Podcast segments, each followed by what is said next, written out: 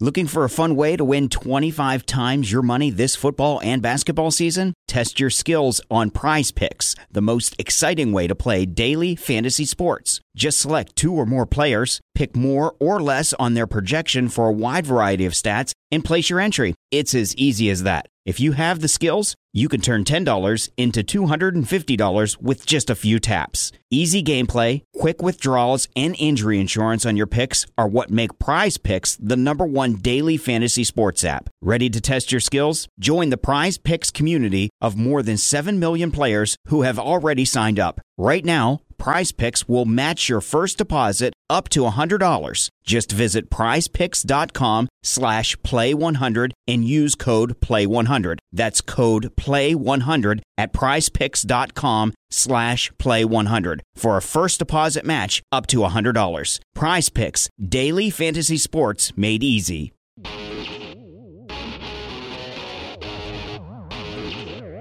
It is SNY.TV's The Juice on the Cuse podcast, covering Syracuse basketball, lacrosse, and football. Today on the Juice on the Cuse podcast on SNY.TV, we'll be talking about the 2017 basketball class and a second win in a row for the football team. I'm Wes Cheng, and I'll be joined later by Brad Bierman and our guest today is Scout.com's Mike McAllister. Mike, it's a pleasure to have you back on the program. I'm happy to be here. Always, always a good time to be on. Mike, we will get you started on this one. Syracuse has been after point guard Quade Green since the beginning of his recruitment. Is the Orange the favorite to land him? I think they are. I, consider them the favorite for Quade at this point. He's taken a couple of official visits, including Kentucky. I think they're the only school right now that could prohibit Quade from coming to Syracuse. But he took his official visit um, over this past weekend with Orange Madness and got to check that out. Spent you know the weekend with the Syracuse coaches and players. I think everything seems to be pointing in a positive direction from a Syracuse standpoint there. Kentucky has been going after another five star point guard with Trae Young, and he's kind of the guy that they've been prioritizing. Now, my understanding is that Kentucky does want both guys, but they're not going to the same school. They want to go to a place where they're clearly the guy. And that's what Quade would be with Syracuse. That's what Trae Young would be at Kentucky.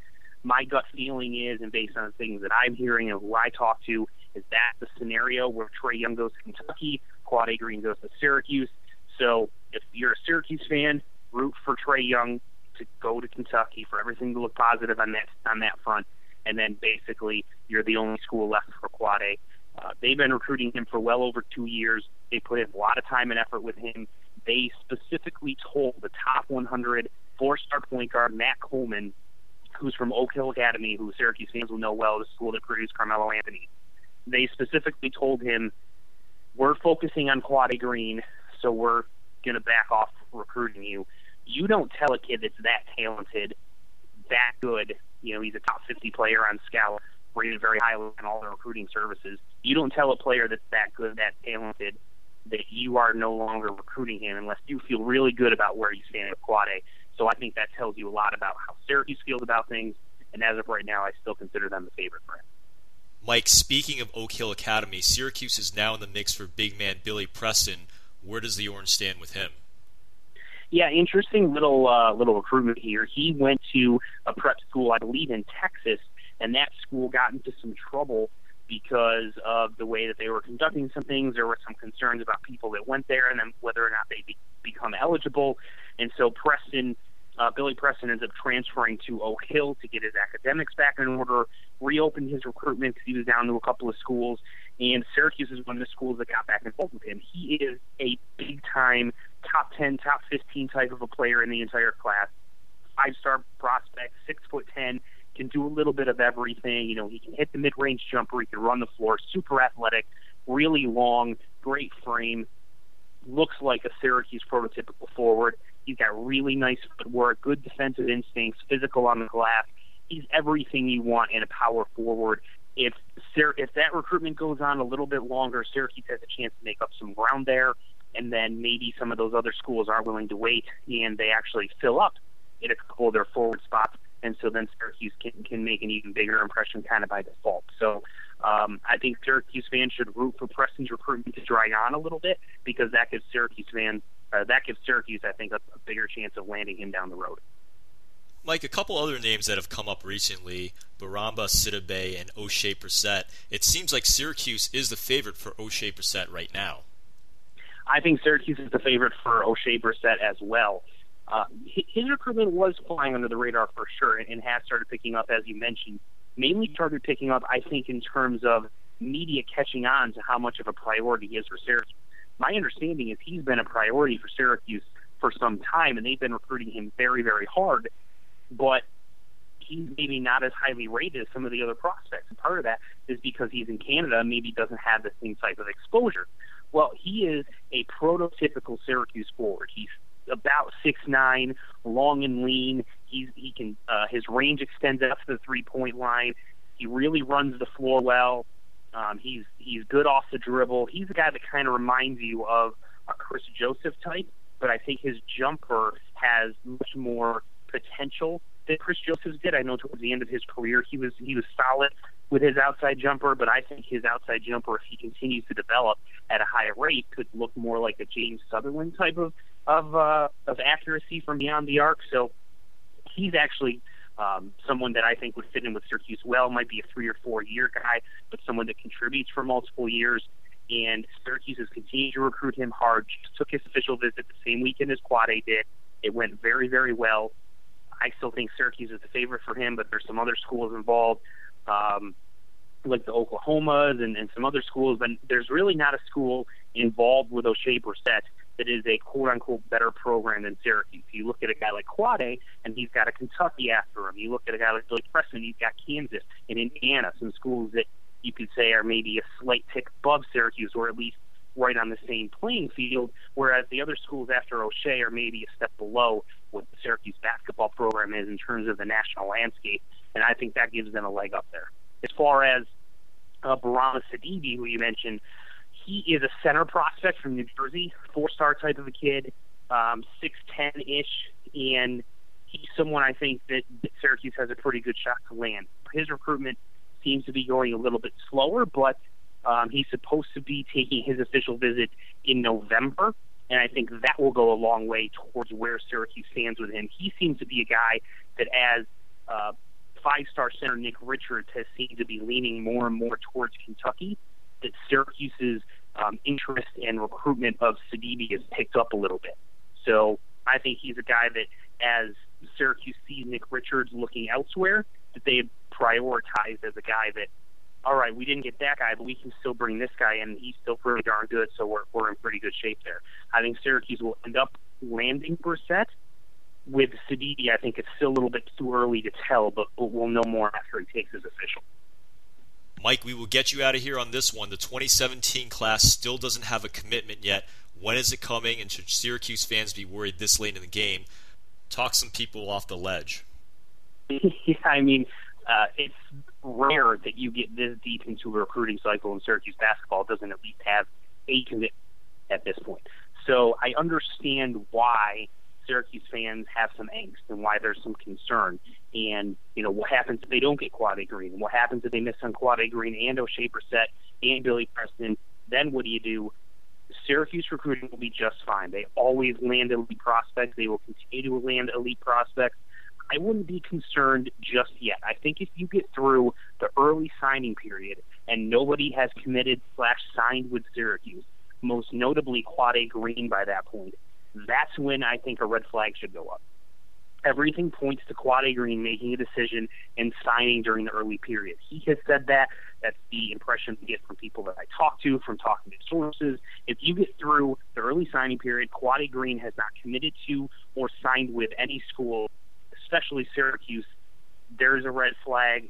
And then if you don't have a decision from other prospects like Oshae Brissett, et cetera, and Syracuse is still sitting at zero commitments, I think absolutely Syracuse fans would have every right to be very concerned about what's going on with the 2017 class. But as we sit right now, I don't think that's the case. And I think after the early signing period has come and gone, Syracuse will have at least one or two commitments on board, and then Syracuse fans can breathe and start focusing on the uh, very, very, very good team that they're going to be able to put on the floor this year. Mike, thank you so much for coming back on the program. Again, Mike McAllister from Scout.com and CuseNation.com. Quite simply the best source for recruiting information for Syracuse fans. Mike, thank you so much again. We'll talk soon. I appreciate it, Wes. Always a good time. Amazing stuff from our friend Mike McAllister. Be sure to check out more on CuseNation.com. And I'm now joined over the phone by the Juice Online editor in chief and my very good friend, Brad Bierman. Brad, how are you today? I'm doing well, Wes. Thank you. Brad, Syracuse winning its second straight ACC game with a 28 20 road win at Boston College on Saturday. It was a sloppy win, but a win is a win is a win in the ACC, right? That's right, Wes, because this was only the second time Syracuse has won back to back ACC games. First time it happened in the first season back in 13. They beat Wake Forest in Maryland, and now wins over Virginia Tech and Boston College.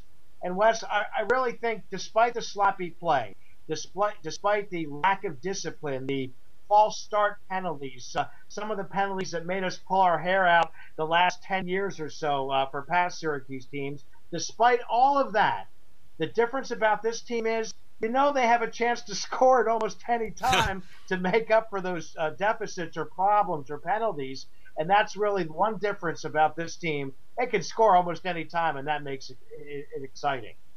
Definitely exciting, Brad, especially with Eric Dungey throwing for 434 yards and three touchdowns. And he really spread the ball around to Etta-Tawo, Ishmael, Estime, Philips. It really looks like Syracuse is grasping the offense, and it did it against one of the better defenses in the ACC. Don't you think that, you know, when Dino Babers came back aboard in December and go through winter uh, workouts, Eric Dungey must have been the happiest athlete on the Syracuse campus because as Babers and his offensive staff were explaining this offense to him, as each month goes by, then they get into spring practice. Then he has the ability to work out all summer with his receivers. And here comes a guy like Etta-Tawo as a Maryland graduate transfer. I can think he's seeing it all come together through all that practice in the summer and then into live game action. I just think that he is just you know developing into such a great uh, quarterback for this offense grasping it, understanding. He's an intelligent player, and he has just such great coaches around him that I think are just getting more and more of the offense to him as each week goes by.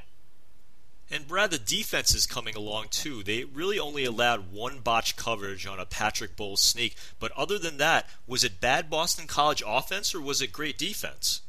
Well, it's not a great Boston College offense, but still, it's an ACC offense, and they have, you know, certainly the starting eleven are talented players, and they have a couple of pretty good speed uh, position players on, on BC, but it's not one of the better ones certainly in the ACC. But no, this is a Syracuse defense learning again as each week goes by. And I think you again have to start with Babers, his leadership, the coordinators, uh, as they're uh, teaching more and more uh, of the Tampa 2 on that side of the ball. And these young players are good. I mean, we've all been impressed with the recruiting the last couple of years. So these young athletes are getting better. And as they get game experience now in the ACC, we're seeing results here with a 500 record at the end of October. And I'll make that side note, Wes. You know, I did predict four and four back in the preseason. yes, you I did. only had a mix-up on the BC and Wake Forest games, but I did have a 35-30 win over Virginia Tech. So I'm sitting at four and four, two and two, just where I thought the Orange Orangemen would be uh, going into the break here on Halloween weekend. So Brad, you're right. Syracuse four and four going into that Halloween weekend, but there's still four games left to play: Clemson, NC State, FSU, and Pitt.